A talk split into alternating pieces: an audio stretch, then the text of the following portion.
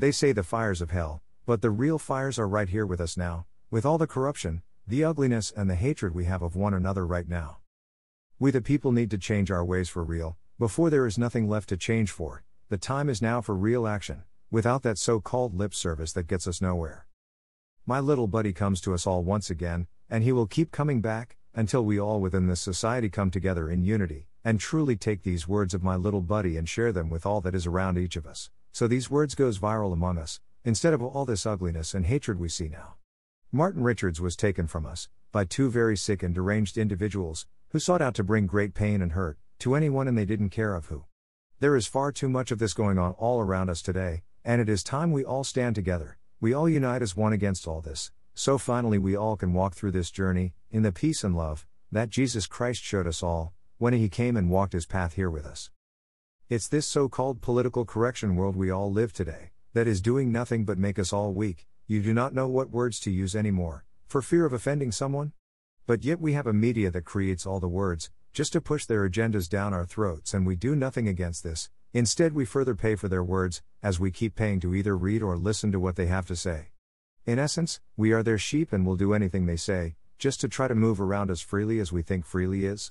The media is 100% responsible for all that is going on today, and with the three words I have been saying now for a couple years of power, control, and greed, these are the words that the media lives by, as they keep shoving their agendas down our throats every day.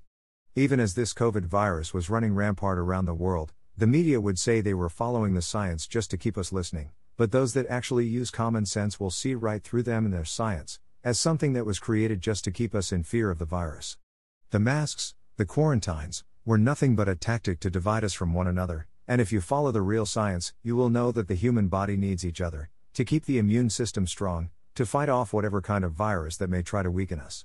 Yes, it is true we all will suffer some kind of sickness as we walk our paths through this journey, but with a weakened immune, now you have no defense against whatever comes to make you sick, of which now we all then succumb to what we all try to put off, and that is the journey coming to an end for us all.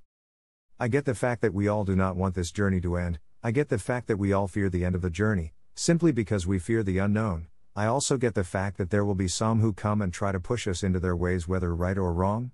But, I do not get why we stop using our common sense that is within us all. The media does not want us using our common sense because now all the power, Control and greed they seek from us all will now be stripped from them as they lose their grip on us all.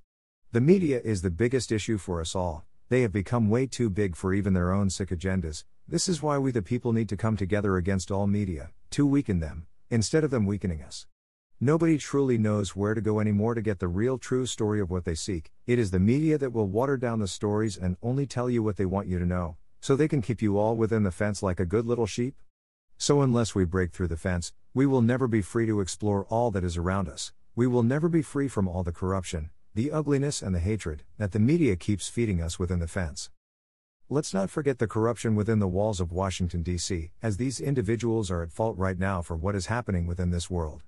True, there are some within these walls that are on our side, but the party of power right now are silencing them from coming out to speak against them. Those within the corrupt walls are in bed together with those in the media, so they can keep feeding us their watered down stories within the sheep fence that holds us within. The time is now for each one of us to rise up against all this crap, rise up against all the stupidity before us, break free from the sheep fence that holds us in, before there is nothing left to break free for.